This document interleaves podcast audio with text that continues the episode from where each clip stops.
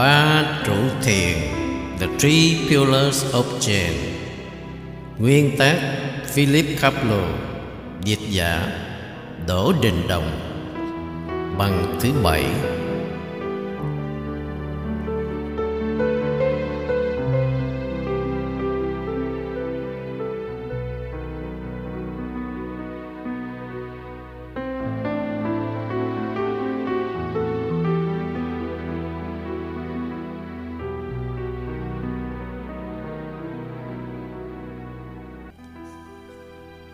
Thứ ba, Gửi lãnh chúa Nakamura Tri phủ A Kiệt Ngài hỏi tôi thực hành thiền như thế nào Với câu kinh tham khảo Ưng vô sở trụ, Nhí sanh kỳ tâm. Tâm không chỗ trú Nên thông lù. Không có phương pháp nào để đạt ngộ cấp tốc cả. Nếu Ngài cứ nhìn thẳng vào tự tánh, Không để mình xiên lệch Hoa tâm sẽ đến kỳ nở ra, Vì thấy kinh nói, Tâm không chỗ trú nên thông lưu Hàng nghìn lời Phật và chư tổ nói có thể tóm gọn trong một câu này. Tâm là chân tánh của sự vật, Siêu việt tất cả mọi hình thức. Chân tánh là đạo Đạo là Phật. Phật là tâm Tâm không ở trong, Không ở ngoài, Cũng không ở giữa. Nó không hiện thể, Không trống trơn, Không Phật, Không tâm, Không vật chất vì thế gọi nó là tâm không chỗ trú Tâm này thấy màu sắc bằng mắt. Nghe âm thanh bằng tai, Hãy tìm ngay người chủ này. Một thiền sư xưa, Lâm Tế nói, Thân người hợp bởi bốn đại Không thể nghe hay hiểu được giao ly này. Hữu không trong trơn Cũng không hiểu được giao ly này. Thế thì cái gì nghe và hiểu? Hãy cố trực nhận tâm này. Nếu Ngài còn vướng mắc vào bất cứ hình thức nào, Hãy cảm thấy bất cứ điều gì Hoặc do lý luận Hoặc do suy tư tạo thành Thì Ngài còn xa chân ngộ như trời xa đất. Làm sao chỉ một nhát Ngài có thể cắt đứt hết đau khổ của sinh tử? Ngay khi Ngài biết làm sao để tiến tới là Ngài phản lại con đường tối thượng không thể tiến tới, cũng không thể từ bỏ Thì chỉ là cái xác biết thở. Nếu bất chấp tình trạng lưỡng nan này Mà cứ làm cho tâm trống hết mọi tư niệm Và tiến tới bằng thực hành tỏ thiền, Là Ngài sắp đến giác ngộ và hiểu được câu Tâm không chỗ trú nên thông lưu. Tức khắc Ngài nắm được ý nghĩa của tất cả mọi cuộc đối thoại thiền, Cũng như ý nghĩa thâm sâu, vi tế của vô số kinh. Bàn cư sĩ hỏi Mã Tổ Cái gì siêu việt vạn vật trong vũ trụ? Mã Tổ đáp, Khi nào ông hộp một hộp hết nước sông Tẩy Giang, Tôi sẽ nói cho ông biết. Ngay lúc ấy, bàn cư sĩ thâm ngộ, Hãy xem điều ấy có nghĩa là gì. Có phải nó giải thích câu, Tâm không chỗ trú nên thông lưu Hãy nói chỉ thẳng người đọc câu này nếu Ngài vẫn còn chưa hiểu, Hãy quay lại hỏi, Cái gì đã nghe đây? Hãy tìm cho ra ngay phút giây này. Chuyện sinh tử khẩn cấp Và thế giới biến động nhanh chóng vô chừng. Hãy tận dụng thời gian Vì nó không chờ ai cả. Tấm Ngài vốn là Phật. Phật là người nhận ra tâm này. Những ai không nhận ra là chúng sinh tầm thường, Ngủ và làm việc Đứng và ngồi, Hãy tự hỏi Tấm tôi là cái gì? Nhìn vào nguồn phát ra tư niệm, Chủ này là cái gì mà hiện đang nhận biết? Ngài hãy tự thấm nhập kịch liệt vào câu hỏi. Dẫu cho Ngài không nhận ra nó trong kiếp này, Chắc chắn Ngài sẽ nhận ra nó trong kiếp sau Vì những nỗ lực trong hiện tại. Trong lúc tọa thiền, chớ nghĩ đến thiện ác. Đừng cố chặn đứng không cho tư niệm xuất hiện. Chỉ tự hỏi Tấm tôi là cái gì? Bây giờ, Ngay cả khi sử hỏi càng lúc càng xấu hơn, Ngài cũng sẽ không có được câu trả lời. Cho đến cuối cùng, Ngài sẽ đến ngõ cục Suy nghĩ hoàn toàn bị tắc nghẽn, Ngài sẽ thấy bên trong không có cái gì có thể gọi là tôi hay tâm cả nhưng ai là người hiểu tất cả việc ấy? Hãy tiếp tục thăm dò sâu hơn nữa, Và tâm nhận ra không có cái gì này sẽ biến mất. Ngài sẽ nhận ra không Phật nào ngoài tâm Và không tâm nào ngoài Phật. Bây giờ, Lần đầu tiên Ngài sẽ khám phá ra rằng, Khi nào không nghe bằng tai mới thật là nghe, Khi nào không thấy bằng mắt Mới gọi là thấy chư Phật quá khứ. Hiện tại và tương lai. Nhưng đừng bám lấy cái nào hết, Chỉ kinh nghiệm cho mình thôi. Xem đây Tâm Ngài là cái gì? Bản tánh của mọi người không kém Phật. Nhưng vì con người nghi ngờ điều ấy, Đi tìm Phật và chân lý ngoài tâm, Nên không thể đạt được giác ngộ. Và bị xô đẩy vô vọng vào vòng sanh tử Với nghiệp thiện ác. Nguồn gốc của sở dây nghiệp là mê hoặc. Tức là tư niệm tình cảm và nhận thức. Hãy tự loại bỏ nó và Ngài sẽ được giải thoát. Ý như lớp tro vây bọc than hồng Sẽ bay biến khi bị quạt thổi, Mê hoặc cũng sẽ biến mất như thế Khi Ngài nhận ra tự tánh. Trong lúc tỏ thiền, Đừng ghét cũng đừng để bất cứ tư niệm nào lôi cuốn. Với tâm quay vào trong Hãy đều đặn nhìn vào nguồn ấy Và các cảm giác nhận thức mê hoặc cấm rễ trong đó sẽ biến mất. Song đây không phải là nhận ra tự tánh.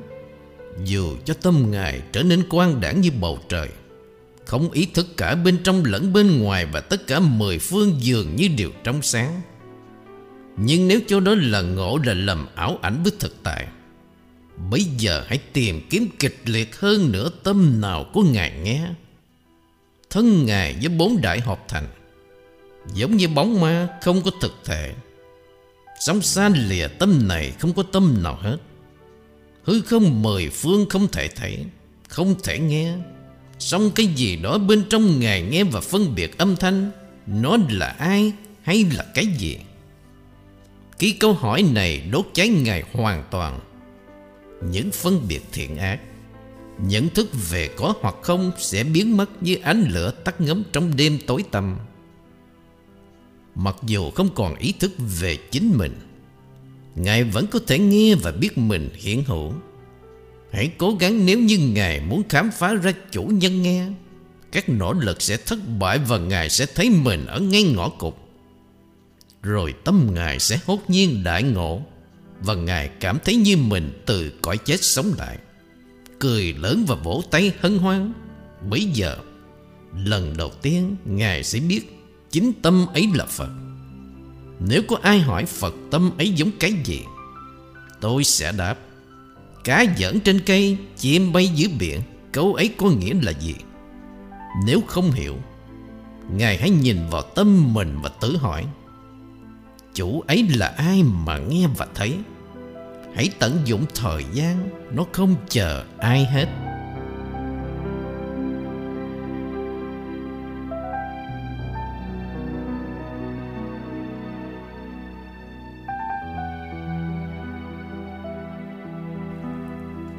Số 4 Gửi một người hấp hối. Tâm thể của ông không tùy thuộc vào sinh tử. Nó không phải có cũng không phải không có, Không phải sắc cũng chẳng phải không. Nó không phải vật cảm thấy đau đớn hay sung sướng. Sống giờ đấy, Ông có cố gắng bao nhiêu để biết cái nào bệnh? Ông cũng không thể biết được. Nhưng nếu ông không hiểu gì hết, Không muốn gì hết, Không cần hiểu gì hết, Không bám víu gì hết Và chỉ tự hỏi, Thực thể của tâm mà giờ đây đang đau khổ là cái gì? Kết liễu đời mình như mây tan trên bầu trời Đương nhiên, Ông sẽ thoát được sự ràng buộc đau đớn với biến dịch không ngừng.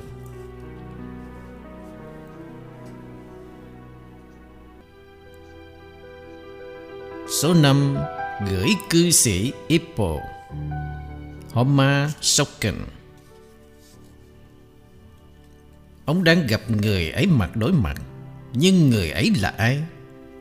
Dù ông nói gì cũng không đúng. Thế thì người ấy là ai? Và nếu ông ngậm thinh không nói cũng cứ sai, Thế thì người ấy là ai? Trên đầu cột cờ con bò cái đẻ con. Nếu tự ngộ đến đây, Ông sẽ không cần gì nữa. Nếu không, Ông hãy nhìn vào bên trong để thấy Phật tánh của mình. Bản thể của tâm nơi thường nhân và Phật như nhau, Không khác nhau chút nào hết. Nhưng vì con người không tin như thế, Nó tự buộc mình vào mê hoặc bằng sợi dây không thật bằng cách nói rằng, Nhận ra tự tánh là ngoài khả năng của tôi. Tốt hơn để tôi tụng kinh, cúi đầu lễ Phật Và đi vào đạo dần dần nhờ ơn chư Phật. Đa số nghe nói đều nhận là đúng. Việc ấy giống như một đứa mù Đang dắt bọn mù đi lạc hướng. Những người ấy không thật tin kinh và Phật. Chỉ tụng kinh thôi vì không gì khác hơn là nhìn kinh và Phật từ bên ngoài. Và nói đến Phật như là nói đến thể tính của tâm bằng một cách khác. Kinh nói Tâm, Phật và chúng sanh không có gì khác nhau cả. Do đó một người không tin vào thực tính của tâm mình Mà chỉ nói mình tin Phật Thì cũng như một người đặt tin tưởng vào biểu tượng Mà xem nhẹ thực thể. Thế thì làm sao người ấy có thể nhận ra tâm này? Một người chỉ muốn tụng kinh Thì cũng giống như kẻ đói chỉ muốn nhìn tờ thực đơn. Mỗi kinh chỉ là một thứ một về tâm tánh Một trong các kinh nói, Giáo lý của chư kinh giống như ngón tay chỉ mặt trăng. Phật có thể nào muốn ông chấp nhận ngón tay Mà không nhận ra mặt trăng? Bên trong mỗi người đều chứa đủ các kinh. Nếu ông chỉ thoáng thấy tự tánh mình thôi Thì cũng như đã đọc và hiểu tất cả các kinh cùng một lúc. Không trừ kinh nào hết. Dù cho trong tay không có kinh nào, Không đọc chữ nào, Đấy không phải là thực đọc kinh sao? Hãy nhìn xem khu rừng trúc đằng kia rõ ràng là tâm ông. Và đám hoa vàng này không gì khác hơn là trí tuệ vô thượng của vũ trụ. Về việc cúi đầu đánh lệ Đấy chỉ là một cách hạ cột buồn bản ngã để nhận ra Phật tánh. Muốn thành Phật phải tự ngộ bằng những nỗ lực riêng của mình. Dù cho mình có tiềm năng hoặc khả năng nào đi nữa. Không may Đa số hiểu như thế và bắt đầu thực hành tọa thiền lêu lỏng dọc đường. Vì thế không bao giờ đến giác ngộ hoàn toàn. Rồi có những người cho trạng thái vô niệm và vô thức, nơi mà tất cả tư duy và phân biệt tạm thời ngừng lại là chân ngộ. Có những người khác nghĩ rằng thực hành thiền chỉ nhớ từng công án là đủ rồi. Rồi có những người khác nữa khăng khăng rằng con đường đúng đắn của tín đồ thiền là không phạm giới. Hoặc có những người ẩn mình trong rừng sâu, chạy trốn việc thiện ác thế gian Trong khi có những người khác chủ trương rằng con đường phải là thừa nhận không có chân lý nào để ngộ, Hoặc không có chân lý nào để nắm bắt khác hơn là uống trà khi được mời. Ăn các món ăn đã dọn sẵn hoặc hét, Katsu! Khi có ai hỏi về Phật giáo, Giả vờ cử tuyệt mọi thứ. Trong khi gọi bất cứ người nào tỏ thiền nghiêm chỉnh và tìm kiếm các thiền sư tài ba là phiền não. Nếu có thể gọi những người như thế là người tìm chân lý Thì cũng có thể nói đứa trẻ lên ba hiểu thiện. Lại nữa, Có những người nghĩ rằng, Khi các vận hành tinh thần ngừng nghỉ, Người ta giống như cây một hay hòn đá lạnh là đạt vô tâm Trong khi có những người khác nữa, Chủ trương rằng, trong lúc thực hành thiền Người ta phải đạt đến điểm quyết định Là cảm thấy sự trống rỗng sâu thẳm, Với trực thức, Không trong không ngoài Toàn thân trở nên sáng ngời Trong suốt và quang đãng như bầu trời xanh Vào một ngày sáng láng. Trạng thái cuối cùng này xuất hiện Khi chân tánh bắt đầu hiện thân Nhưng không thể gọi là tự chứng chân thực Các thiền sư xưa gọi đó là vực thẩm ngụy giải thoát. Những người đạt đến giai đoạn này tin rằng họ không còn vấn đề nào nữa về Phật giáo. Hành xử kiêu căng do thiếu trí huệ, hăng hái tham dự các cuộc tranh luận tôn giáo. Lấy làm hân hoan khi dồn được đối thủ vào góc tường, nhưng lại trở nên giận dữ khi chính họ bị dồn vào góc tường. Lúc nào cũng tỏ vẻ bất mãn trong khi không còn tin luật nhân quả, nhân duyên nữa. Đi lang thang lớn tiếng kể chuyện khôi hài với giọng điệu khó hiểu Cố ý quấy rầy và đùa cợt với những ai hăng say nghiên cứu và nỗ lực Gọi họ là những cái bị thịt thực hành, Những điều không phải thiện. Đấy giống như kẻ mất trí cười người lành mạnh. Sự lừa dối của những kẻ ngu ngốc này Không biết đâu là bờ bến Và họ sẽ rơi xuống địa ngục Nhanh như tên bắn. Tổ sư thứ nhất Bồ Đề Đạt Ma nói, Kẻ nào chỉ nghĩ rằng Mọi sự vật chỉ là không Và không biết luật nhân duyên Sẽ rơi xuống tận ngục điện vô gián những ông thầy tương lai này Có vẻ giống như những thiền sư. Nhưng họ không thể tự giải thoát mình Khỏi những tình cảm và nhận thức mê hoặc. Đa số những người mới bắt đầu Đều làm hóa thân trần trụi nhất Của chân lý với tự chứng ngộ. Một thiền sư xưa lâm tế nói, Thân của chân tánh và đất của chân tánh. Những cái này tôi biết chắc là những cái bóng. Các ông phải tìm cho ra chủ thể có bóng ấy. Nó là cội nguồn của chư Phật Có người nói, Trong thực hành và nghiên cứu thiền, Chúng ta có được nhiều khái niệm khác nhau về nó Và những khái niệm ấy là một thứ tâm bệnh Vì lý do ấy tự chứng ngộ qua thiền là khó nhưng nếu chúng ta không nhận ra tự tánh và hiểu qua đọc kinh thì làm sao? Nếu chúng ta không phạm tội thì có cần sẽ trừng phạt không? Nếu không bao giờ chúng ta thành Phật thì sao? Tại sao chúng ta cần phải cố gắng để thành Phật khi mà chúng ta chưa bao giờ bước lên ba đường ác?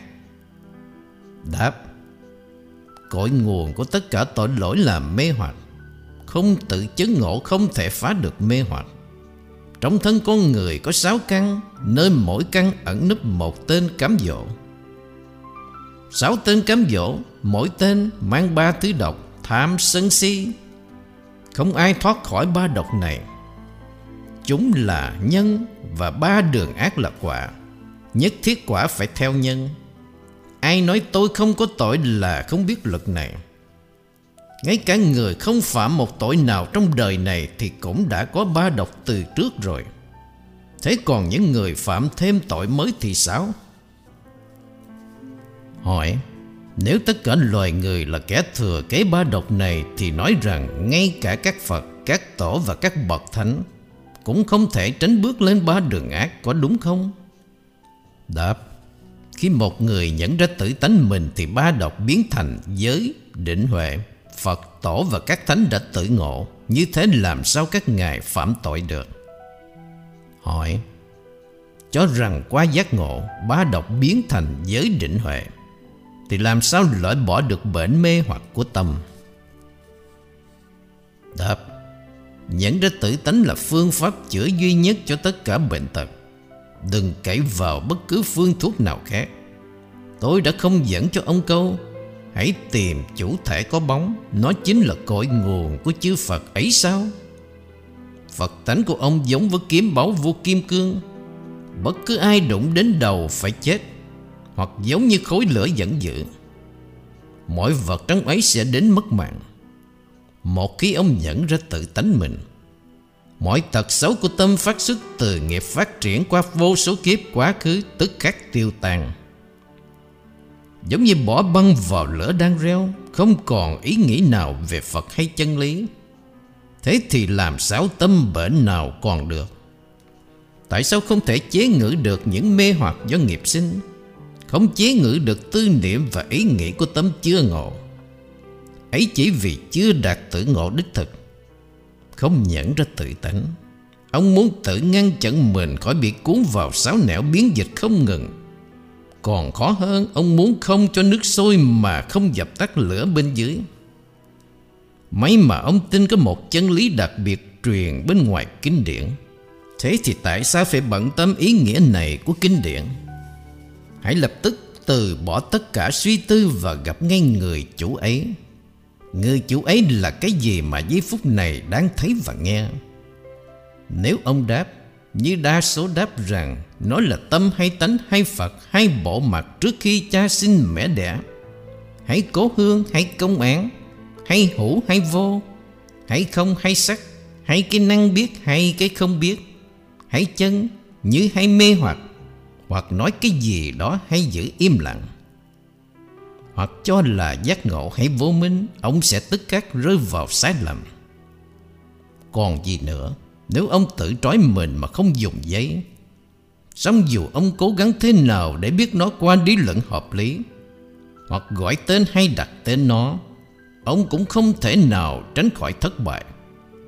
Và dù cho tất cả ông trở thành một khối nghi vấn Thì ông quay vào trong và kịch liệt tìm kiếm tâm điểm của con người mình. Ông cũng sẽ thấy rằng Không có gì có thể gọi là tâm hay tánh cả.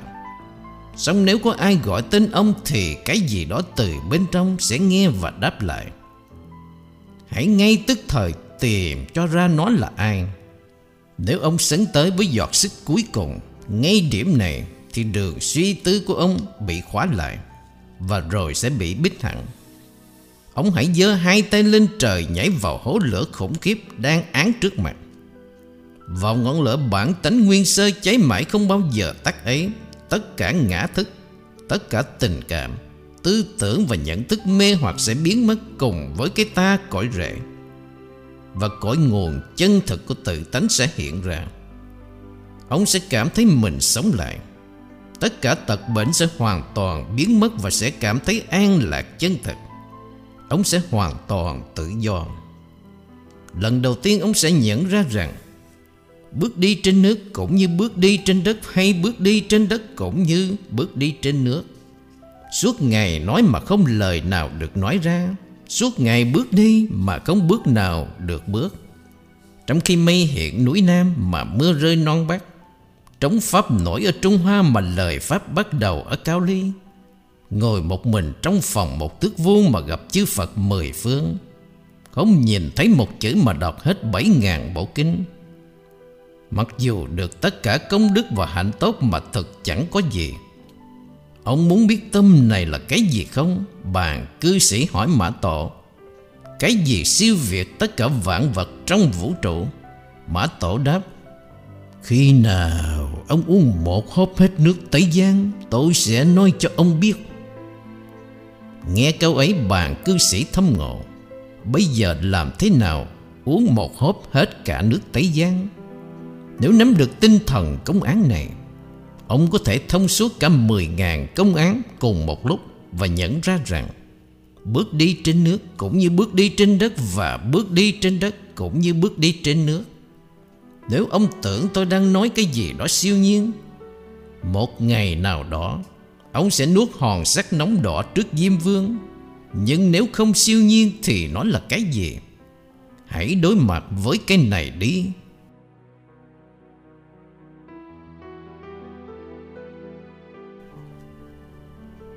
Số 6 Gửi ông Tăng ở Amsterdam vì yêu cầu khẩn thiết. Lúc còn bé, vấn đề sau đây làm tôi bối rối. Bỏ thân xác sang một bên thì cái gì đáp? Tôi tên là Ất Khi có người hỏi anh là ai? Một khi sự bối rối đã xuất hiện, Nó càng ngày càng trở nên sâu hơn theo năm tháng. Kết quả, tôi muốn trở thành một tăng nhân. Rồi tôi nghiêm chỉnh nguyện như vậy. Giờ đây tôi đã quyết tâm trở thành tăng nhân. Tôi không thể chỉ tìm chân lý vì mình. Ngay cả sau khi đắc thành đạo vô thượng Tôi sẽ hoãn lại việc thành Phật. Cho đến khi nào tôi độ hết tất cả chúng sinh. Hơn nữa, Cho đến khi nào sự bối rối này tiêu tan, Tôi sẽ không nghiên cứu Phật giáo hay oai nghi và cách hành xử của một tăng nhân. Bảo đâu còn sống ở nhân gian Tôi sẽ không ở lại bất cứ nơi nào Trừ với các thiền sư và trong rừng núi. Sau khi vào tử viện, Sự bối rối của tôi càng gia tăng. Đồng thời, từ đáy lòng tôi, Một quyết tâm mãnh liệt xuất hiện Và tôi nghĩ Phật Thích Ca Mâu Ni đã đi rồi. Dĩ lạc Phật tương lai chưa xuất hiện. Trong thời kỳ mạt Pháp này, Lòng mong ước nhãn ra tự tánh của tôi đủ mạnh Để độ tất cả chúng sinh trong thế giới không Phật này. Dù cho tôi phải chịu những thống khổ của ngục vô gián Vì kết quả của tội ràng buộc, Chừng nào tôi còn có thể gánh vác được những đau khổ của chúng sinh, Tôi sẽ không bao giờ trở nên chán nản vì lời nguyện vĩnh viễn Hơn nữa, Trong thực hành thiền, Tôi sẽ không phí phạm thời giờ suy nghĩ về sống chết, hoặc lãng phí dù chỉ một phút để chăm lo việc thiện. Tôi cũng sẽ không làm cho kẻ khác không thấy được chân lý bằng cách cố giúp họ chừng nào. Tôi chưa đủ sức dẫn dắt họ đến tự chứng ngộ. Những quyết định này trở thành một phần tư tưởng của tôi, Làm phiền tôi đến độ nào đó trong việc tọa thiền. Nhưng tôi không thể làm khác hơn được. Tôi luôn luôn cầu nguyện chư Phật cho tôi sức mạnh Để thực hiện quyết định này, Mà tôi đã coi là tiêu chuẩn hành xử của mình Hợp với cả mọi hoàn cảnh. Dễ chịu lẫn khó chịu. Dưới con mắt dòm ngó nhân thân thiện của chư thiên, Vì thế nó còn tồn tại đến bây giờ.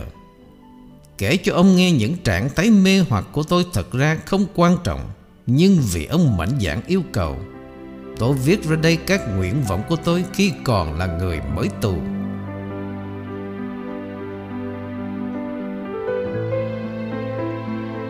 Số 7 Gửi Nico Furasawa. Cô đã viết rằng đối tượng của thực hành thiền là hiện thân của tâm trong chính nó. Nhưng nó tự hiện thân như thế nào? Những gì có thể thấy được bằng mắt Hay biết được bằng lý trí, Không thể gọi là tâm trong chính nó. Cô phải bắt đầu tọa thiền bằng cách nhìn vào tâm mình. Khi tư niệm đã giảm bớt Cô sẽ biết. Những đấu tranh để ngăn chặn Không cho chúng xuất hiện là sai lầm. Đừng ghét cũng đừng ấp ủ tư niệm. Chỉ cần nhẫn ra cõi nguồn chúng phát xuất từ đâu, sẽ đến lúc tâm cô không thể trả lời được. Không còn một gợn tư niệm nào. Sống ngay cả lúc ấy cô cũng không tìm ra câu trả lời nào hết. Nhưng hãy cứ hỏi, Tâm này là cái gì?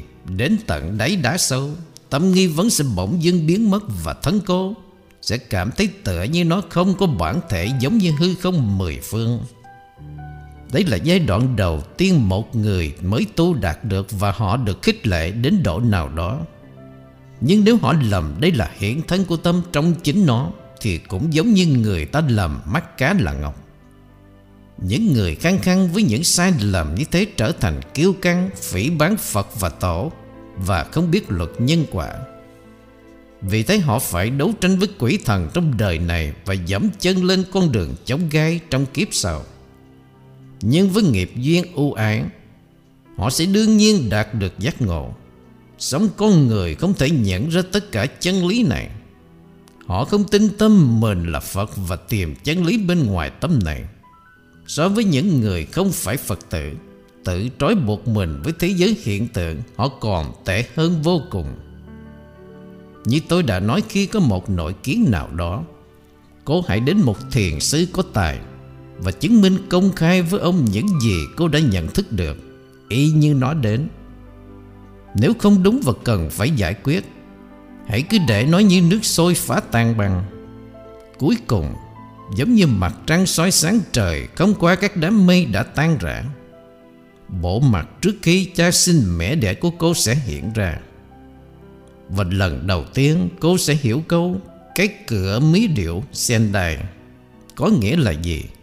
Bây giờ, Sendai là tên của một điệu múa. Hãy xem cái cửa múa điệu Sendai. Thế có nghĩa là gì? Hãy cương quyết nắm lấy nó, Không lý luận vì nó không có ý nghĩa, Theo nghĩa thông thường. Cô chỉ có thể hiểu được nó khi tự chứng ngộ. Kế đến, Cô nói rằng cô sắp kiên ăn. Kiên ăn không phải cách tu của Phật giáo, Đừng bao giờ làm thế từ bỏ cái nhìn sai lầm phân biệt được và mất. Thiện và ác, Đây mới đúng là kiên ăn. Buông bỏ mê hoặc trong toàn tâm thực hành thiền Đây là tự thanh tịnh. Ước mơ những kinh nghiệm bất bình thường. Nhưng muốn tỏ vẻ khác người thường là lạc hướng. Cô chỉ cần giữ tâm kiên định nhưng uyển chuyển. Không quan tâm đến chuyện thiện ác của người khác và ngăn cản họ. Nếu cô nhớ rằng Thế giới này là một giấc mộng. Trong ấy, Không có buồn nào để tránh, Không có vui nào để tìm. Tâm sẽ trở nên yên tĩnh rõ ràng. Không những chỉ có vậy mà Các bệnh của cô cũng sẽ biến mất Khi các nhận thức mê hoặc tiêu tan. Cô phải xóa bỏ ngay cả những gì cô nhận ra qua giác ngộ. Còn gì nữa? Vì tất cả chúng đều hư vọng. Đừng dấn mình vào những ảo tưởng như thế mà chỉ hỏi Cái gì là chủ thể thấy tất cả như vậy. Tôi đã trả lời đầy đủ các câu hỏi của cô đã nêu. Nếu cô không nhận ra chân ngã của mình trong kiếp này, Dù đã thực hành thiền đúng như tôi khuyên, Chắc chắn cô sẽ gặp một thiền sư giác ngộ hoàn toàn trong kiếp sau Và sẽ đạt chứng ngộ hơn một ngàn lần Chỉ trong một âm thanh. Tôi không thích viết chi tiết như vậy, Nhưng vì cô đã viết cho tôi từ trên giường bệnh, Mà từ lâu cô đã bị hạn chế. Đây là cách duy nhất tôi có thể trả lời được Mà chắc chắn cô sẽ hiểu.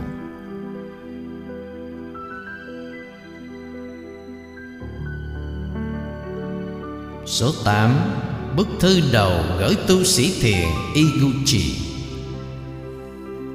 Tôi đã đọc lời trình bày của ông từ đầu đến cuối. Nhưng nó lầm điểm trọng yếu của công án. Tổ sư thứ sáu nói Phướng không động, gió không động Chỉ tâm ông động. Nhận ra điều này một cách rõ ràng là nhận ra rằng Vũ trụ và ông cùng một cõi rễ. Ông và mọi sự vật là một nhất thể. Tiếng nước róc rách Tiếng gió thở dài là tiếng nói của chủ thể ấy. Màu xanh của thông Màu trắng của tuyết là màu của người chủ ấy. Chính là người giơ tay, động chân, thấy, nghe. Một người trực nhận ra điều này không lý luận Không trí thức có thể nói là người đã có một mức độ nội tin nào đó. Nhưng đấy chưa phải là giác ngộ đầy đủ. Một thiền sư xưa lâm tế nói không nên bám vào ý nghĩ rằng mình là cái tính thanh tịnh. Lại nói Thân xác hợp bởi bốn đại không thể nghe và hiểu giáo lý này. Hãy suy tư đầy đủ và trực tiếp những lời này. Hãy nắm công án này như nắm thanh kiếm báo của vua Kim Cương. Hãy chém bất cứ thứ gì xuất hiện trong tâm. Khi các tư niệm về vấn đề thế gian xuất hiện, Hãy chém đứt chúng đi. Khi các ý niệm về Phật giáo xuất hiện, Cũng cứ cho một nhát cho chúng rụng xuống. Tóm lại, Hãy diệt hết mọi ý nghĩ về chứng ngộ, Về Phật hay về quỷ Và suốt ngày theo đuổi câu hỏi. Cái gì nghe những lời giải này? Khi ông nhổ rễ tư niệm Cho đến lúc chỉ còn cái trống rỗng này, Tâm ông hốt nhiên mở ra Và cái gì nghe ấy Sẽ tự hiện thân. Hãy kiên trì, Hãy kiên trì. Đừng bao giờ bỏ dở giữa chừng. Cho đến khi nào ông đạt đến điểm cảm thấy mình dường như từ cõi chết sống dậy. Chỉ khi ấy ông mới có thể giải quyết được hoàn toàn câu hỏi khẩn yếu. Cái gì nghe giáo lý này? Tôi sợ bất tiện cho ông vì cứ phải viết thường xuyên cho tôi. Vì thế tôi phải viết thơ này như vậy. Sau khi đọc xong, hãy quẳng nó vào lửa.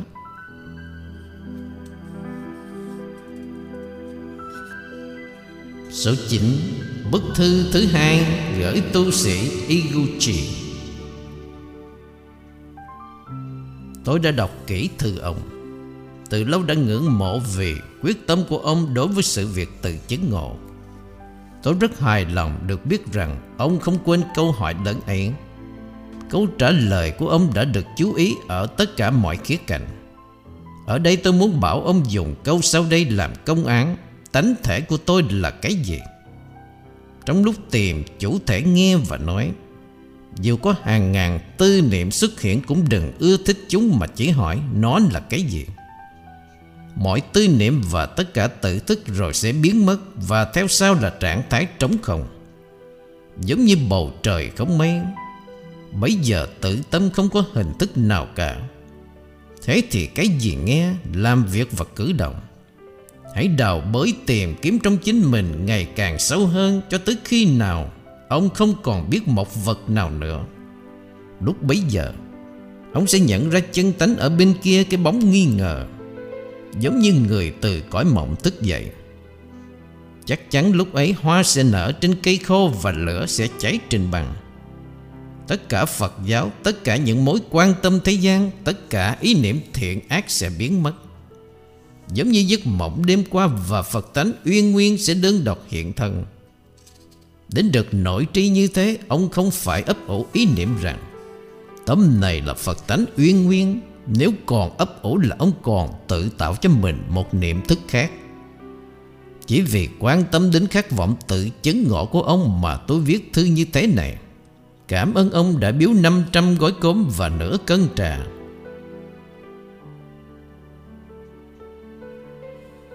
Số 10 Bức thư thứ ba gửi tu sĩ Iguchi. Tôi đã đọc thư ông rất cẩn thận, Tôi rất hài lòng Khi nghe nói về việc ông thực hành thiền. Nhưng nếu tôi trả lời từ đầu đến cuối cho ông Ông lại phải tự giải thoát cho mình Về những gì tôi viết và do đó Trở thành chướng ngại việc chứng ngộ của ông. Hãy cố gắng trực nhận ra chủ thể hiện đang hỏi ấy. Phật và Tổ nói chủ thể này vốn là Phật tâm. Sống tâm này không bản thể. Nơi thân ông có cái gì có thể gọi là tâm hay Phật? Bây giờ ông hãy kịch liệt tự hỏi Đấy là cái gì mà không thể gọi tên hay không thể biết được bằng trí thức? Nếu ông thâm sâu tự hỏi Cái gì giơ tay, động chân nói nghe? Lý luận sẽ ngừng lại. Mỗi con đường sẽ bị phóng tỏa. Và ông sẽ không biết phải quẹo ngã nào. Nhưng hãy cứ tiếp tục hỏi không ngớt về chủ thể này. Hãy từ bỏ trí thức, Buông rơi việc nắm giữ sự vật. Khi với lòng ước mong trọn vẹn chỉ vì giải thoát thôi, Ông sẽ trở nên giác ngộ Ở bên kia mọi nghi ngờ. Trong khoảng thời gian tư niệm lắng xuống, người ta sẽ kinh nghiệm cái trống không ấy giống như cái trống không của bầu trời không mây Sống không nên làm kinh nghiệm này với giác ngộ. Gạt lý luận và lý lẽ qua một bên. Hãy nói một cách kịch liệt như thế này. Tâm không có hình thể. Giờ đây tôi đúng như thế. Vậy thì cái gì đáng nghe? Chỉ sau khi sự tìm kiếm thấm qua mọi lỗ chân lông Và thớ thịt của con người ông, Thì cái trống không ấy sẽ bỗng nhiên vỡ tan Và bổ mặt Trước khi cha sinh mẹ đẻ của ông hiện ra. Ông sẽ cảm thấy giống như người đột nhiên tỉnh mộng. Và lúc như thế, Ông hãy đến một thiền sư đáng kính xin khảo sát phê bình. Trong khi ông không thể đạt được tự chứng ngộ trong kiếp này, Chắc chắn ông sẽ đạt giác ngộ trong kiếp sau Như các thiền sư đã dạy. Nếu ai trên giường chết mà tấm trơ trụi, Không có một tư niệm nào và chỉ hỏi tâm này là cái gì, Sẽ chết tự nhiên như lửa tắt. Tôi đã viết như ông yêu cầu nhưng một cách miễn cưỡng, Khi đọc xong ông hãy đốt nó đi. Đừng đọc lại mà hãy xấu xa tìm kiếm người đáng nghe. Lời tôi sẽ tựa như vô nghĩa Khi tự ông kinh nghiệm sự giác ngộ.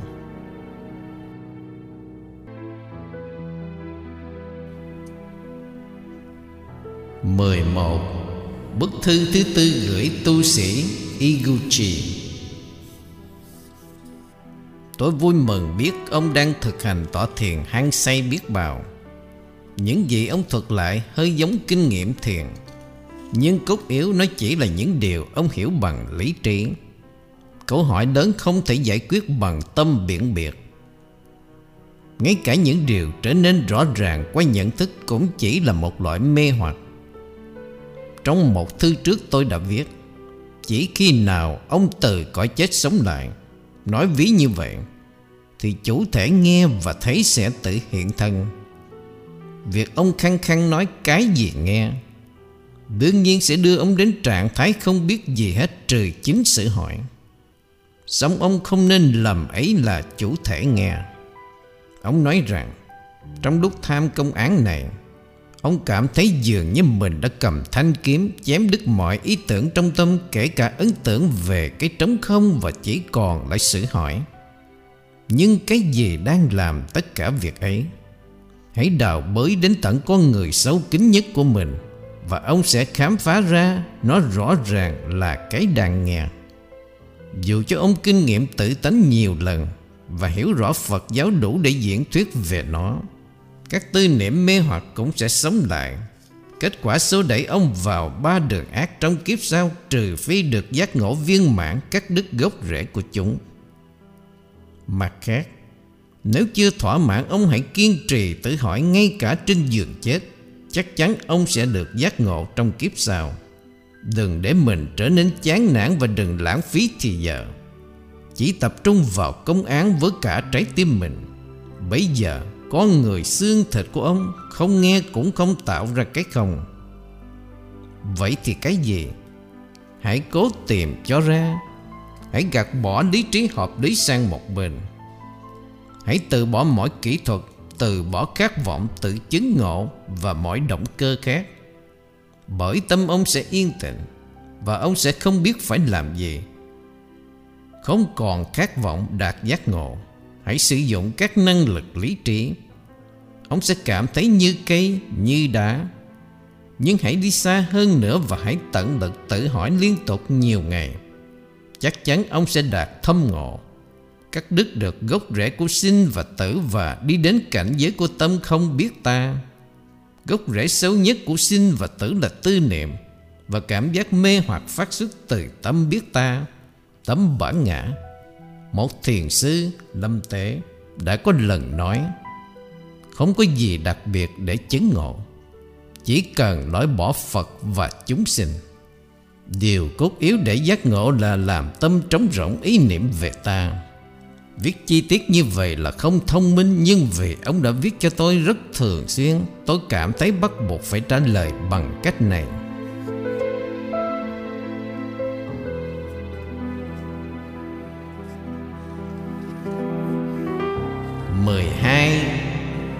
Gửi một ni cô Tôi đã đọc kỹ thư cô Rất mừng, thấy cô đang thực hành thiền hăng say biết bao, đã đặt nó lên trên hết mọi việc khác. Cô bảo cô đã có lần nghĩ rằng cô phải lên miền Tây để viếng kinh đồ. Nhưng bây giờ cô thấy ấy là một ý nghĩ sai lầm. Kinh đô ở khắp mọi nơi, và do đó, cô không cần gì khác hơn là tự hỏi một cách quy nhất nó là cái gì. Nhưng như thế chưa đủ. Vì mặc dù cô đã thấy kinh đô ở khắp mọi nơi, Nhưng cô chưa gặp mặt người thống trị. Ông ấy là bộ mặt trước khi cha sinh mẹ đẻ của cô. Khi cô đột khoét câu hỏi được chút ít, Tâm cô sẽ trở nên giống như hư không. Phật và chúng sanh Quá khứ hay hiện tại đều không còn nữa. Một trạng thái tịch tỉnh Giống như sự tịch tỉnh của ánh trăng tràn ngập đồng quê Rót đầy tấm hồn. Nhưng không thể nói thành lời. Trạng thái tịch tỉnh như thế là kết quả của một sự thực hành thiền nào đó.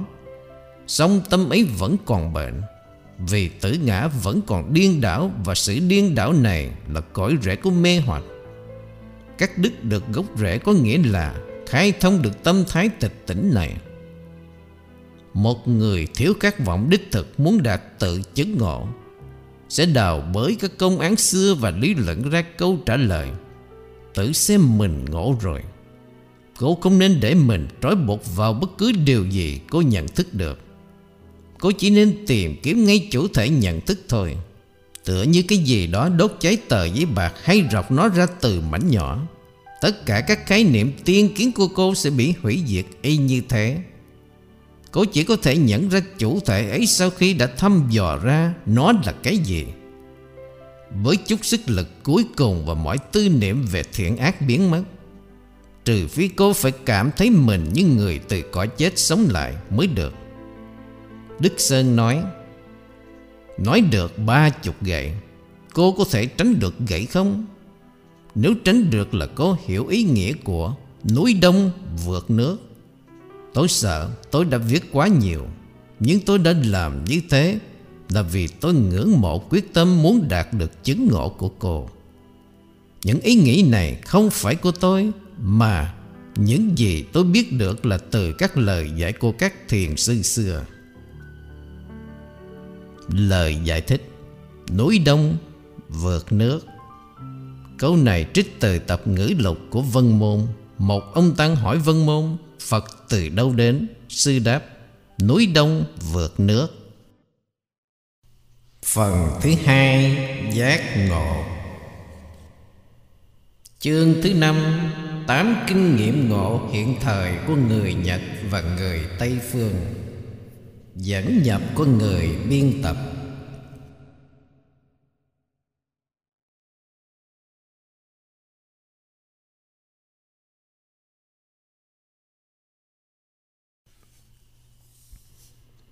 Trong mấy năm gần đây, những câu chuyện giác ngộ của các thiền tăng Trung Quốc đã tìm thấy đường vào Anh ngữ. Mục đích đáng ca ngợi của những câu chuyện ấy là phấn khích và giáo huấn người đọc hiện đại song thường có hậu quả trái ngược một cách nghịch lý. Người châu Á và người Tây Phương hiện thời xem con đường tự chứng ngộ mà các bậc cổ đức đã bước chân lên hoàn toàn có thể tự bảo. Đối với các bậc ấy thì rất tốt. Họ có thể đạt ngộ bởi vì họ là tăng nhân biệt lập với sự ồn ào huyên náo của thế giới. Sống độc thân không nặng tình cảm và trách nhiệm với vợ con. Đời sống họ tương đối đơn giản. Xã hội của họ không phải là xã hội công nghiệp có tổ chức cao, tạo những đòi hỏi không nhàm chán đối với cá nhân.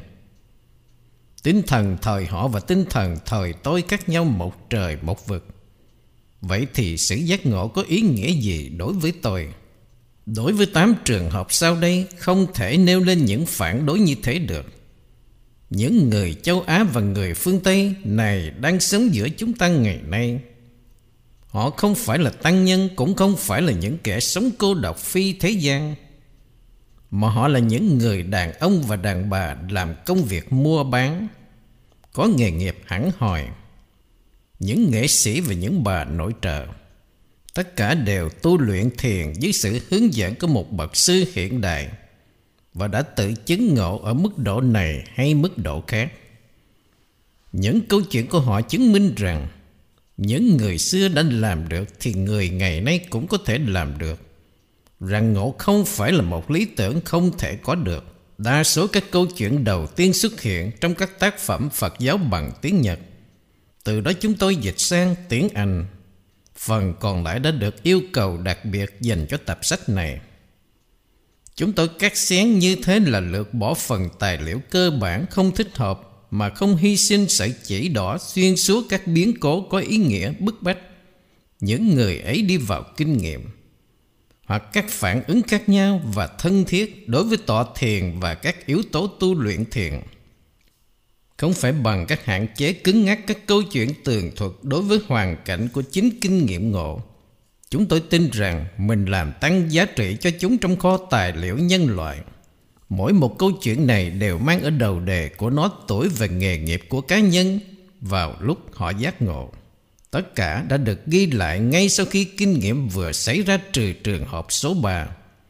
Nó chỉ được ghi lại sau ngót 20 năm, Câu chuyện tường thuật số 2 là kinh nghiệm riêng của người biên tập Và số 8 của vợ người biên tập. Các kinh nghiệm thường có tính cách huyền bí của tâm thức khai mở, Thường đến một cách tình cờ và vì nó không liên quan với một quy luật đã được công nhận. Một quy luật để duy trì và phát triển nó Thì nó ảnh hưởng ít hoặc không đem lại sự thay đổi nào về nhân cách hay cá tính Đương nhiên, nó sẽ chỉ còn là một kỷ niệm hạnh phúc. Ngộ không phải là hiện tượng ngẫu nhiên như thế. Giống như cây mầm nhô lên từ mảnh đất đã được gieo hạt. Bón phân và nhổ sạch cỏ dại. Ngộ đến với cái tâm đã nghe và tin vào chân lý Phật Và rồi nhổ rễ bên trong, Chính nó ý niệm nghiệt ngã về ta và người khác. Và giống như người ta phải chăm bón cây con mới mọc cho đến khi nó trưởng thành. Tu thiền cũng thế. Nó nhấn mạnh sự cần thiết làm chín mùi cái ngộ sơ khởi qua việc tiếp tục tham các công án và hoạt bằng chỉ quán đã tọa cho đến khi nó làm sống dậy hoàn toàn sự sống của cá nhân. Nói cách khác, muốn vận hành ở tầng mức cao hơn của tâm thức do ngộ đem lại, người ta phải tự tu luyện thêm nữa để hành động phù hợp với nhận thức chân lý này. Mối tương quan đặc biệt giữa ngộ và tọa thiền sau khi ngộ được diễn đạt sinh động trong truyện ngũ ngôn nhỏ trong một bộ kinh nọ. Trong câu chuyện vật sử này, ngộ được ví như một thanh niên sau nhiều năm phiếu bạc cùng khổ nơi vùng đất xa xôi. Bỗng khám phá ra rằng người cha giàu có của mình nhiều năm trước đó đã để lại cho mình tất cả sản nghiệp của ông. Việc thực sự sở hữu kho tàng này mà nó đúng là của chàng và trở nên có khả năng sử dụng nó một cách khôn ngoan, được ví với sự tọa thiền sau khi ngộ, tức là với việc phát triển sâu rộng sự giác ngộ sơ khởi. Người đọc có nhận thức sẽ thấy rằng tám kinh nghiệm ngộ này khác nhau về độ sáng và độ sâu mà một vài cá nhân nói theo ngôn ngữ thiền thực sự đã bắt được trâu trong khi những người kia chỉ nhìn thấy dấu chân của nó. Mặc dầu có thể thấy những gương đạt được thâm ngộ chỉ sau vài năm nỗ lực và ngược lại, có những trường hợp kết quả ngộ cạn sau nhiều nỗ lực tỏ thiền lâu dài. Đa số các trường hợp càng tỏ thiền nhiều bao nhiêu, Càng toàn tâm và thuần khiết bao nhiêu, Cái ngộ theo sau càng rộng và vững chắc bấy nhiêu. Bằng nhân cách nào những con người này Giống như con cá chép Trong truyện ngụ ngôn Trung Quốc vượt vũ môn hóa rồng Họ đã có thể vươn lên đến một tầng mất cao của tâm thức. Đến một trực quan mới về, tính không thể phân chia của toàn bộ cuộc sống Và tính không nền tảng của tất cả sự vật. Chắc chắn không ai được phú cho lý trí phi thường, Cũng không ai được ban cho các năng lực siêu nhiên cả. Đau khổ mà họ đã có, Mỗi người đều biết nhưng nó không khác hơn Những gì một cá nhân bình thường trải qua trong đời. Nếu họ có cái gì khác thường, cách nào đó, Ấy chỉ là họ dũng cảm. Đi đến một nơi họ không biết bằng con đường Mà họ cũng không biết nốt. Do niềm tin vào cái mình chân thật của họ thúc giục, Người tìm mà không thấy là vẫn còn bị mắc cái bẫy hư vọng của hai thế giới. Một thế giới của toàn hảo nằm ở bên kia, Của thái bình không đấu tranh, Của niềm vui bất tận. Và thế giới kia, Thế giới của xấu xa vô nghĩa hàng ngày, Mà nó hiếm khi đáng để họ dính líu vào. Họ bí mật ước mơ thế giới trước mà công khai khinh bỉ thế giới sau. Sống họ ngần ngại không phóng mình vào cái không đầy ấp, Vào hố thẩm bản tánh nguyên sơ của mình. Bởi vì trong vô thức sâu thẳm nhất, Họ sợ hãi phải từ bỏ thế giới nhĩ nguyên thân thuộc. Để đến với thế giới nhất thể, Chưa biết mà họ còn hoài nghi về sự có thật của nó.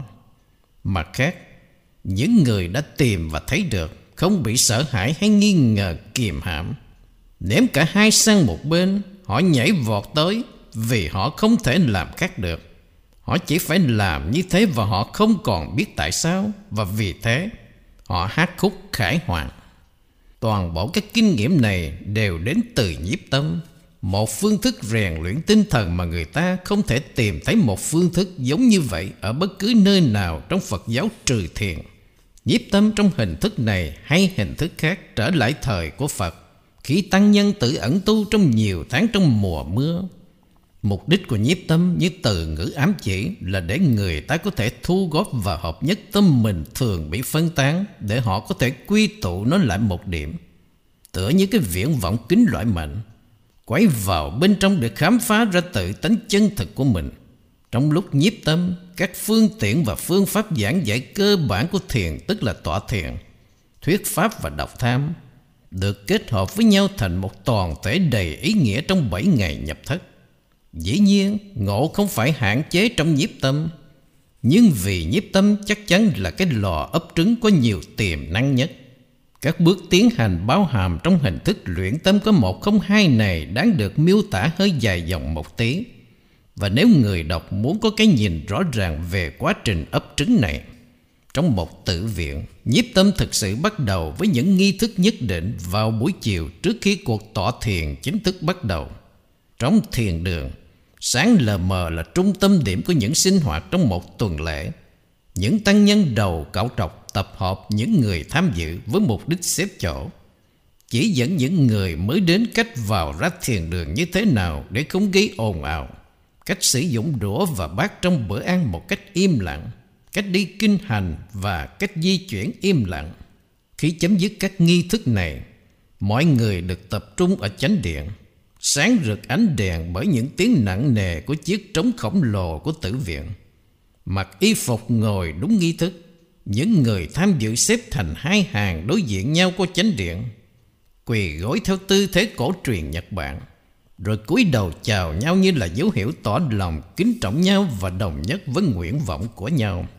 Một bầu không khí kích động bị dồn nén và sự mong ngóng lặng lẽ khi một vài phút sau.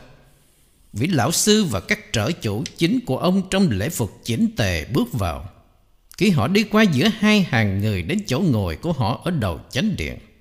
Tất cả lại cúi đầu, lần này đầu chạm đệm tỏ lòng kính trọng sâu xa đối với các bậc thầy của họ. Sau khi chào mừng mọi người, vị lão sư nói đại ý như sau. Trong lúc nhiếp tâm quý vị không nên nói chuyện với nhau, vì nói như vậy làm phân tán tập trung và do đó làm chứa ngại sự thực hành của mình và của người khác. Mọi người trong quý vị phải nhất tâm hiến mình cho việc tọa thiền, loại trừ tất cả mọi thứ khác kể cả quan tâm đến các vấn đề của người lân cận. Nếu vị nào có vấn đề thúc ép Hãy nói riêng với các vị tăng đầu chúng Ngoài tầm tay của những người khác. Mắt quý vị nên luôn luôn để yên Nhưng không tập trung vào một điểm nào phía trước mình trong lúc ngồi. Đứng, đi hay làm việc Ở một khoảng cách độ một thước khi ngồi Và khoảng hai thước trong các tư thế khác. Khi mắt quý vị phóng nhìn đây đó Và để cố định nơi vật này vật kia Việc tiếp xúc này tạo ra ấn tượng mà đến phiên nó sẽ dấy lên tư niệm.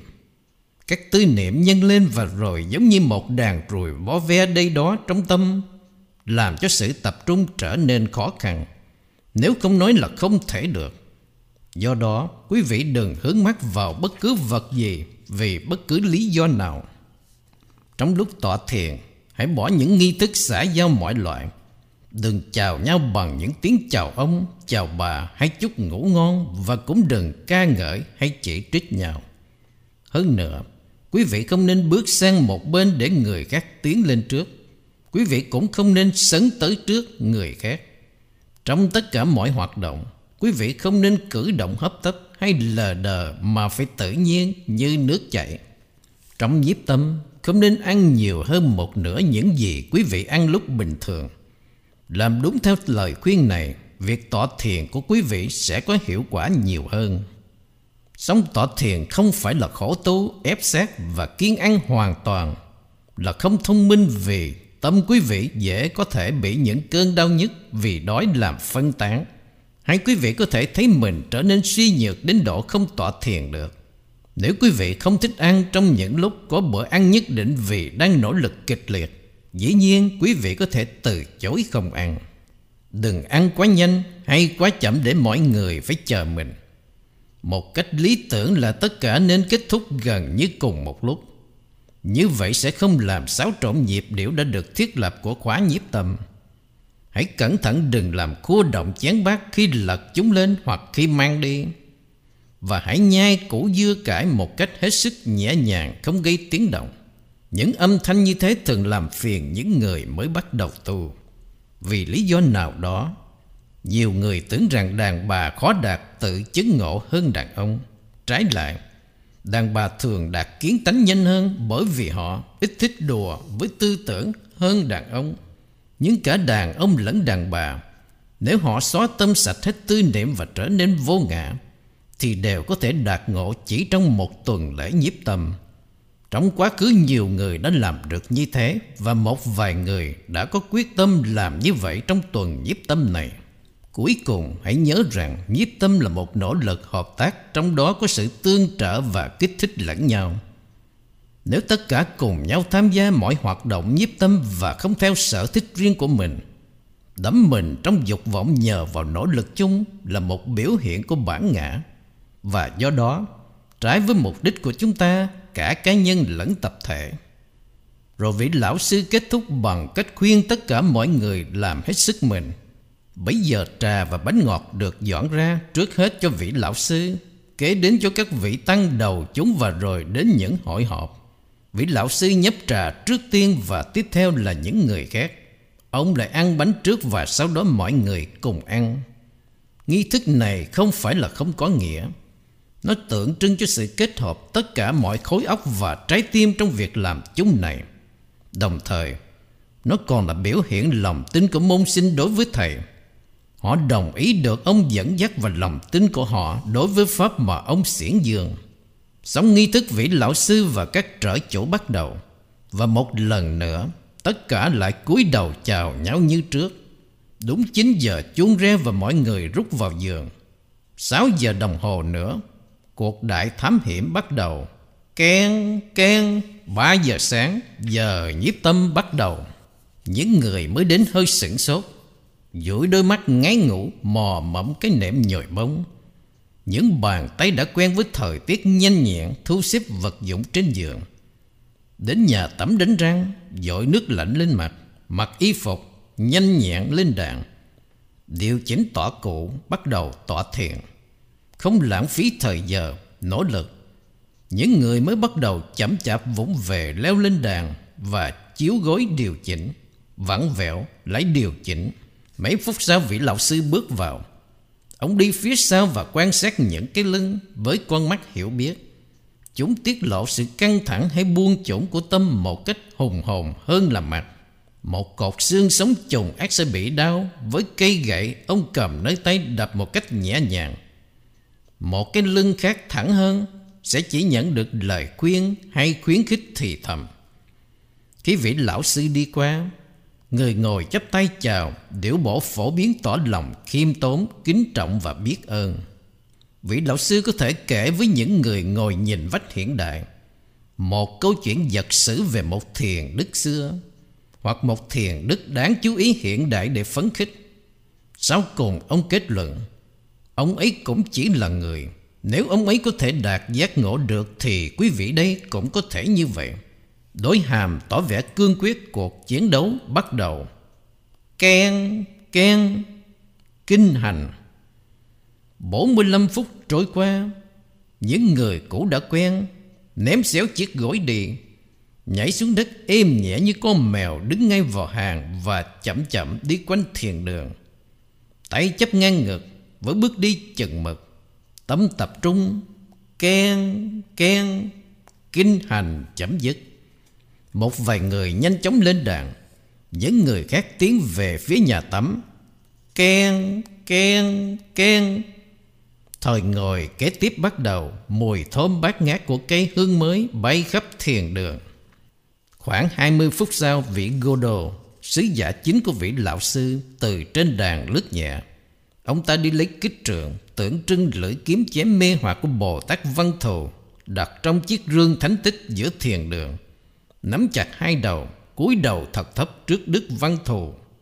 Lặng lẽ vị đô bước những bước dài quanh thiền đường, Đánh giá những tư thế mách lẹo không một tiếng động nào ngoại trừ tiếng lầm thầm Có thể nghe được của hơi thở hỗn hển phì phò Của người mới bắt đầu đang cố gắng một cách tuyệt vọng bằng thân Thay vì bằng tâm Để nhốt các tư niệm đang chạy tán loạn. Tiếng kích trưởng đặt mạnh xuống góc đàn. Có tiếng lào xào giống như tiếng gió xào xạc qua đám cờ bắp Qua những người mới đến giật mình. Hơi sợ hãi, im lặng, một niềm im lặng điếc đạt. Tựa như tiếng đập lúa phát ra từ những người ngồi có cái lưng không thẳng, tỏ dấu hiệu tâm suy yếu. Vị Gô Đô gầm lên, chỉ còn 15 phút nữa là độc tham. Hãy dũng cảm tiến lên, hãy tập trung, đừng tách rời công án dù chỉ trong đường tơ kẻ tóc. Quý vị phải đem câu trả lời đến lão sư, đừng có đến tay không.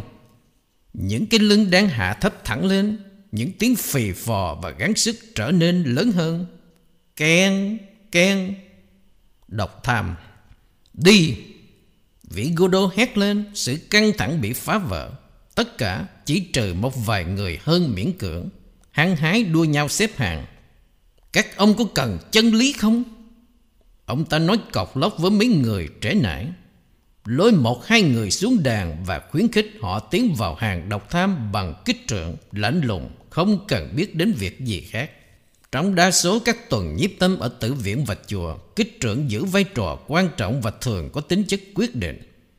Nó đạt đến cực điểm của tấn kịch ngay trước lúc độc tham. Mục đích chủ yếu của kích trưởng là khơi dậy mọi tàn tích năng lực còn mơ màng trong người ngồi khiến cho họ có thể phá vỡ cái vỏ sò bảo vệ sự tự lừa dối mình và đi đến tự chứng ngộ chân thực.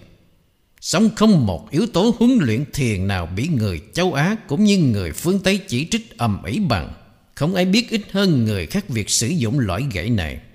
Nó bị kết án là một biểu hiện bạo dâm của nền văn hóa Nhật Bản và là một phản bội trắng trợn của Phật giáo. Thật ra không phải như thế. Cùng với thiền, kích trưởng là một sản phẩm nhập khẩu từ Trung Quốc. Có lẽ nó là hậu vệ cứng cáp hơn của chiếc que nhỏ đã được sử dụng ngay cả trong thời Đức Phật để đánh thức các ông tăng ngủ gật và được chế tạo để gây tiếng gió khi rung bên tai. Tại Trung Quốc, đến một điểm nào đó, các thiền sư hiển nhiên cảm thấy cần phải kích thích môn sinh của họ bằng một vật gì đó hơn là bằng những âm thanh êm ái hay những cái vỗ nhẹ bằng bàn tay hay một cú đấm đúng lúc. Và để đáp ứng nhu cầu này, tổ phụ của kích trưởng đã ra đời. Kích trưởng được làm với nhiều kích thước, hình dáng và sức nặng khác nhau. Có những cái làm bằng gỗ cứng dùng trong mùa đông khi tăng nhân và cư sĩ đều mặc áo dày. Có những cái làm bằng gỗ mềm dùng trong mùa hè khi họ mặc áo mỏng. Đầu kích trượng tiếp xúc với thân người được làm dẹp giống như mái chèo với bề rộng khoảng một tấc. Trong khi đầu cán được chuốt tròn để cầm cho chắc. Trong một vài tử viện và chùa nó dài khoảng một thước hai. Ở một số khác nó dài khoảng hơn bảy tấc. Kích trượng có thể được dùng để kích động một người ngồi buồn ngủ, khuyến khích một người ngồi mệt mỏi, hoặc thúc giục một người cố gắng. Nhưng nó không bao giờ được dùng để trừng phạt hay gây hiềm khích cá nhân. Điều này rõ ràng vì sự thật người được đánh chấp tay giơ lên tỏ lòng biết ơn vị Godo và đáp lại vị Godo chấp nhận điều ấy bằng một cái cúi đầu trong tinh thần tương kính và hiểu nhau. Trong tử viện, những cú kích trưởng mạnh nhất hầu như chỉ dành cho những người hăng hái và dũng cảm, không lãng phí cho những kẻ lười biến hoặc nhút nhát. Trong thiền đường người ta hiểu rất kỹ câu ngạn ngữ. Ngựa tồi dẫu đến mấy cũng không thể chạy nhanh. Trong các tử viện và chùa tào động, Người ngồi quay mặt vào vách mà không quay mặt vào nhau như trong phái lâm tế. Như thế vị Đô dùng kích trưởng từ phía sau tùy ý mình Và thỉnh thoảng không có sự báo trước nào cả. Trong tay vị gô đô nhảy cảm và đã giác ngộ, Có thể đánh hòn sắt nóng hay đánh cho hòn sắt nóng lên. Cây kích trưởng bất ngờ làm cho sự nỗ lực tập trung của một người lên đến độ kịch liệt nhất Hơn nữa, Y như cái quất nhảy cảm dùng cho con ngựa đua khiến cho nó tăng tốc độ nhiều hơn mà không gây nguy hiểm. Cây kích trưởng được sử dụng một cách thông minh vào lưng của một người ngồi gắng sức, có thể làm bật nổ năng lực siêu nhân đưa người ấy đến sự quy nhất năng động của tâm cần thiết cho ngộ mà không gây đau đớn. Ngay cả những lúc ít trọng yếu, đặc biệt vào giữa xế hay chiều khi thân bị rùng xuống kiệt sức làm trùng sự căng thẳng của tâm, Mở đường cho những đoàn quân tư niệm xâm lăng Cú đánh đúng lúc qua vai sẽ làm gục tất cả đồng thời Giải phóng các kho dự trữ bất ngờ. Không thể nhấn mạnh quá mức rằng xử lý kích trượng không phải chỉ là vấn đề đánh người bằng gậy. Trong hành động này, bi trí dụng được kết hợp với nhau. Trong một tử viện hay chùa hàng đầu, Vị Godot là một người không thay đổi có tinh thần mạnh, Sống có lòng từ bi. Thật ra nếu kích trưởng là một động cơ thúc đẩy và không phải là chống gai, Người ấy phải đồng nhất với nguyện vọng tinh thần sâu xa nhất của những người ngồi. Người ta nói rất hay rằng tình thương không có sức mạnh là yếu hèn, Sức mạnh không có tình thương là giả mang. Sống không thể phủ nhận rằng Đối với những người phương Tây Không thể tự thức tỉnh quan niệm cho rằng Đánh đập bằng gậy trong bất cứ trường hợp nào cũng là lăng nhục nhân cách cao quý của họ. Kích trưởng vẫn luôn luôn là sự đe dọa hơn là sự thúc giục đáng được hoan nghênh. Tụng kinh theo sau đọc tham, được tiếng cốc của chiếc mỏ báo trước. Nghe báo hiệu này, tất cả xếp hàng ngoài cửa dọc theo một lối đi, có lọng phướng mở rộng, được hơi thở mắt lạnh đầu tiên của bình minh chào đón, và từ đó tiến vào chánh điện. Cư sĩ chiếm một bên và bên kia là tăng nhân. Độc tham và hai giờ tọa thiền đem lại cho tâm sự trong sáng và quy nhất. Mọi tư thế và cử động của thân trong lúc lại và tụng kinh mang một ý nghĩa và nội dung mới mẻ. Tiếng một ngư nhịp nhàng, tiếng chuông đồng ngân nga sâu xa, ánh đèn cày sáng chập chờn trên bàn Phật và mùi hương nhang tươi mát. Tất cả đều góp phần kích thích tâm hơn nữa. Sau đọc kinh đến bữa ăn đầu tiên lúc 5 giờ rưỡi, gồm có cháo, một đĩa rau ăn dặm và củ cải đỏ dầm nước muối. Khẩu phần đơn giản này là để nuôi cơ thể cho nó có sức khỏe để theo đuổi con đường của Phật, không phải để thưởng thức. Nhưng người ta không ăn ngay. Đầu tiên tiếng chuông tay len ken của vị tăng đầu chúng. Lời kinh cầu trong bữa ăn bắt đầu với sự bày tỏ lòng tin vào Tam Bảo như là một. Đức Phật tỳ lô xá na, luật nhân quả và chư Phật các thế giới Rồi tạm thời ngưng tụng Trong khi mỗi người tự dở tấm khăn phủ quanh cái bát sơn mài bốn ô Và đũa đã được cấp cho trong tuần nhiếp tâm Và đặt những vật ấy ra trước mặt Lén keng Tụng kinh lại bắt đầu với sự bày tỏ lòng tin vào con người và cuộc đời của Đức Phật, vào Pháp và những tấm gương lớn của giáo lý Phật, tức là các Bồ Tát Văn Thù, Phổ Hiền và Quán Âm thêm nữa là chư tổ. Bấy giờ, cháo được múc ra từ một cái bát tượng lớn bằng gỗ và rau được dọn lên. Sống trước khi đụng đũa vào bất cứ thứ gì, có một hiệp tụng kinh khác nữa để mọi người nhớ rằng Thức ăn sắp được ăn đây đến từ sức lao động của nhiều người. Và mỗi người chỉ được phép thỏa nhận với lòng biết ơn, Không phải vì tham lam và không vì thích hay ghét. Bây giờ chỉ còn một nghi thức nữa trước khi thực sự ăn. Mỗi người tự lấy từ trong bát cháo ra khoảng 5-7 hạt Và bỏ vào một cái bình đặc biệt Được truyền qua tất cả mọi người vì mục đích này. Lễ vật tượng trưng dành cho loài quỷ đói vô hình của thế giới khác Mà lòng tham trừng phạt chúng sống kiếp khốn cùng, Cuối cùng. Khi ăn phải im lặng để sự tập trung vào công án, Hoặc đếm vào hơi thở, Hoặc vào chính việc ăn, Có thể tiếp tục không gián đoạn. Các tăng nhân phục vụ mang cái tượng cháo lớn đến tất cả ba lần. Người nào muốn ăn nữa, Nâng bát lên Chấp hai tay chờ đợi trong lúc được phục vụ. Im lặng xóa lại hai bàn tay vào nhau ra dấu. Đủ rồi. Nếu không muốn được phục vụ nữa, Mỗi người chỉ đơn giản cúi đầu chào từ thắt lưng trở lên. Hai tay chấp ngang ngực Khi người phục vụ đi qua. Không chú ý gì đến lời ra lệnh ăn sơ sài của vị lão sư. Hiển nhiên có những ông Tăng muốn làm đầy bụng hơn là làm rỗng tâm Thì làm đến bát thứ ba. Thức ăn khi đã đụng đũa đến là phải ăn không được phí bỏ Không được lãng phí một miếng nhỏ nào. Cuối bữa ăn, Nước nóng được truyền vòng quanh Và mỗi người dùng một cái củ cải đỏ dầm nước muối Để chùi sạch bát. Và sau đó nếu khát nước Thì uống nước nhưng không quên đổ một miếng thừa Vào cái bình chứa chung Dành cho loài quỷ đói. Bữa ăn chấm dứt bằng một bài kinh, Thực chất là bày tỏ lòng biết ơn Sự nuôi dưỡng vừa thỏa nhận và một lời nguyện dùng sức khỏe này phục vụ phúc lợi tinh thần của tất cả chúng sinh. Không phải riêng thức ăn mà mọi thứ đều phải được sử dụng theo đúng chức năng của nó và không được lãng phí hay phá hoại một cách không cần thiết. Đấy là một trong các điều lệ không được vi phạm của thiền viện và phải chú trọng trong lúc nhiếp tâm không được vi phạm. Những lý do ấy có tính cách tinh thần hơn là kinh tế, phung phí là phá hoại. Đối xử sự vật với sự tôn trọng và biết ơn, Hợp với bản tính và mục đích của chúng, Là khẳng định giá trị và sự sống của chúng. Sự sống mà chúng ta cấm rễ trong đó, Lãng phí là thước đo sự ly cách của chúng ta với sự vật, Với Phật tánh, Với sự hợp nhất thiết yếu của những cái ấy với chúng ta. Hơn nữa, Nó còn là hành động lạnh lùng Đối với giá trị tuyệt đối của sự vật bị lãng phí, Tuy khiêm tốn như thế, vô ý đập vỡ một tấm kính Vào bất cứ lúc nào Để một ngọn đèn cháy khi không còn cần đến nữa, Dùng nhiều nước hơn sự yêu cầu cho một việc làm riêng biệt. Để mở một quyển sách sau khi đã đọc, Tất cả những cái ấy đều là những hành động sai sót theo nghĩa tôn giáo sâu xa nhất. Và do đó, làm hại sự tiến bộ tinh thần của chúng ta. Vì lý do này, chúng bị kết án tất cả. Tiếp theo bữa ăn sáng ở đa số các tử viện và chùa là chương trình Samu trong ngoặc việc làm tay chân. Trong thời gian nhiếp tâm, nó mang hình thức quét dọn, lau bụi, chùi rửa sàn nhà, nhà vệ sinh, cộng thêm quét dọn lối đi, cào và làm cỏ vườn. Kể từ thời bách thượng đầu tiên định chế, hơn một nghìn năm qua lao động chân tay là một thành tố tu thiền.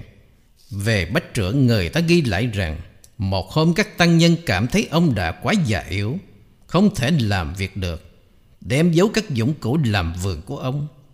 Khi họ từ chối không để ý đến lời khẩn cầu Trả lại các dụng cụ cho ông Ông không chịu ăn nữa và bảo Không làm, không ăn. Cùng một tinh thần ấy Được lão sư Genpo Yamamoto thời nay Cũ trụ trì chùa Long Trạch mất vào tháng 6 năm 1961 lúc 96 tuổi thể hiện. Hầu như mù và không thể làm việc hay dạy được cho tử viện. Ông đã quyết định giờ chết cho mình. Vì thế ông không chịu ăn nữa. Khi tăng chúng hỏi tại sao ông không chịu ăn, Ông đáp ông đã sống thừa vô dụng và chỉ làm phiền mọi người Họ nói nếu thầy chết bây giờ Tháng giêng Trời lạnh lắm Mọi người sẽ không thoải mái đi dự tang lễ Và như vậy thầy còn làm phiền hơn nữa. Vì thế xin thầy làm ơn ăn lại cho. Do đó ông bắt đầu ăn trở lại. Nhưng đến khi trời ấm, Ông lại ngừng ăn Và sau đó không lâu, Ông lẳng lẽ ngã xuống chết. Làm như thế có ý nghĩa gì Khi nói đến việc huấn luyện thiền? Đầu tiên, Nó chỉ rõ ràng tỏ thiền không chỉ là vấn đề đạt khả năng tập trung và quy tụ tâm trong lúc ngồi mà theo nghĩa rộng nhất.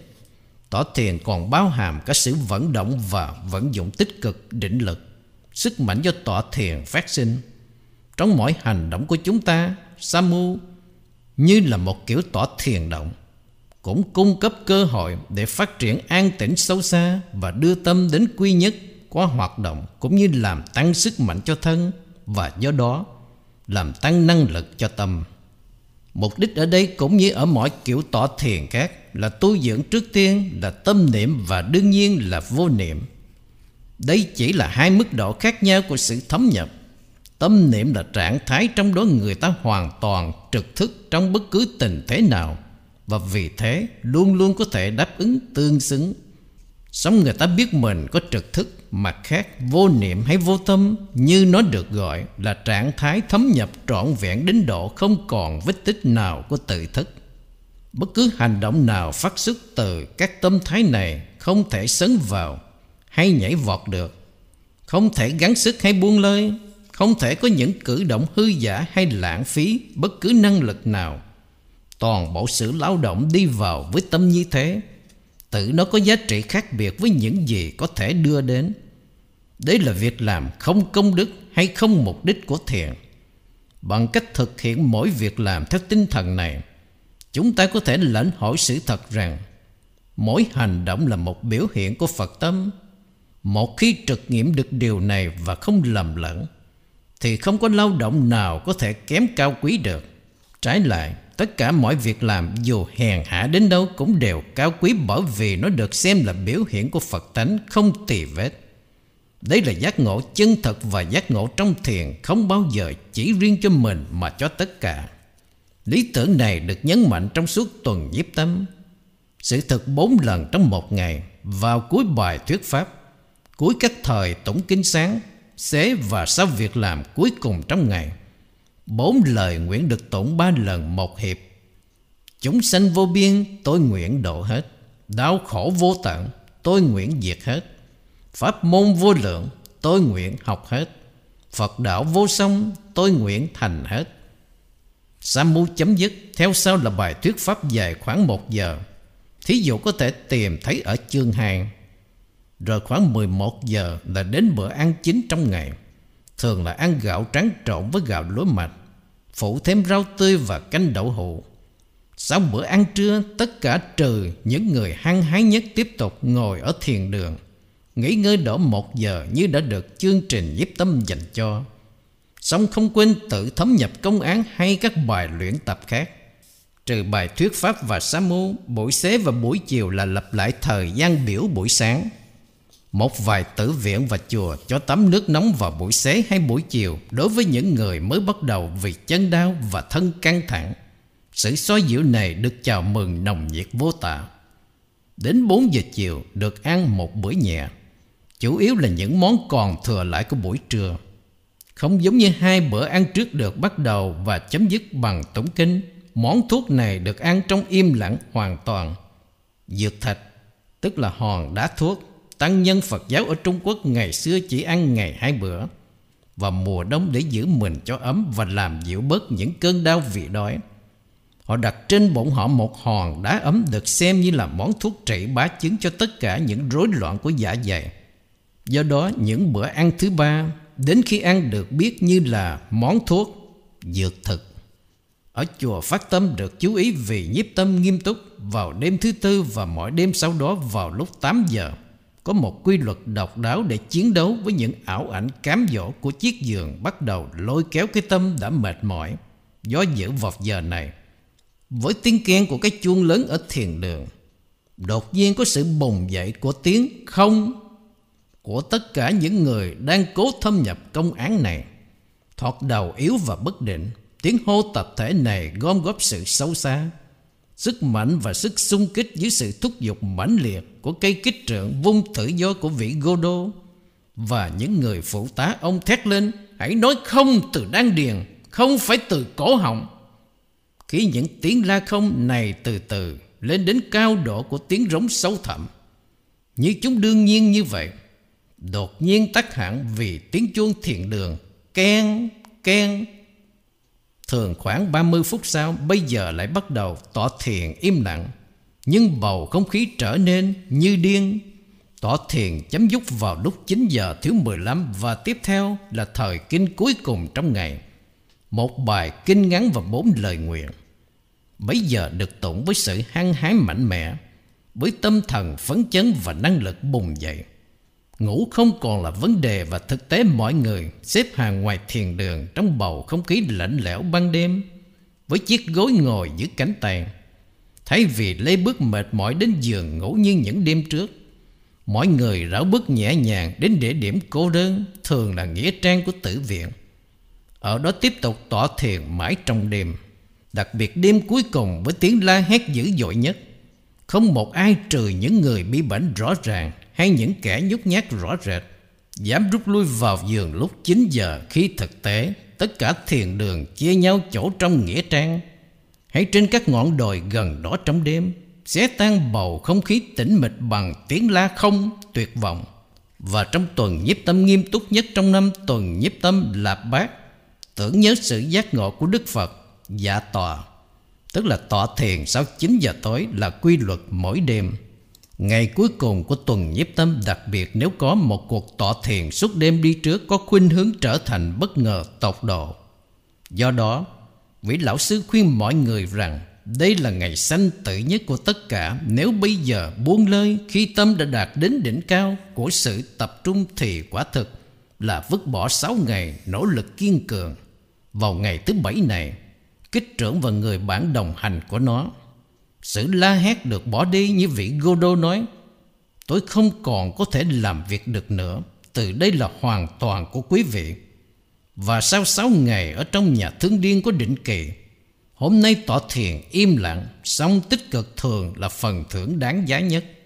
Trước khi chính thức bế mạc tuần lễ nhiếp tâm, Vị lão sư hướng về mọi người Nói một cách hiệu lực sự nỗ lực chân thực trong nhiếp tâm không bao giờ là lãng phí dù cho nó không kết thúc bằng giác ngộ. Có thể so sánh đạt kiến tánh với cú bắn thứ 100 trúng hầm tâm. Ai có thể bảo 99 lần bị trượt không liên quan với lần cuối cùng thành công ấy. Vài người đã ngộ ngay trong lúc uống trà kết thúc tuần nhiếp tâm. Và một vài người khác đã ngộ ngay trên chuyến xe lửa trên đường về nhà.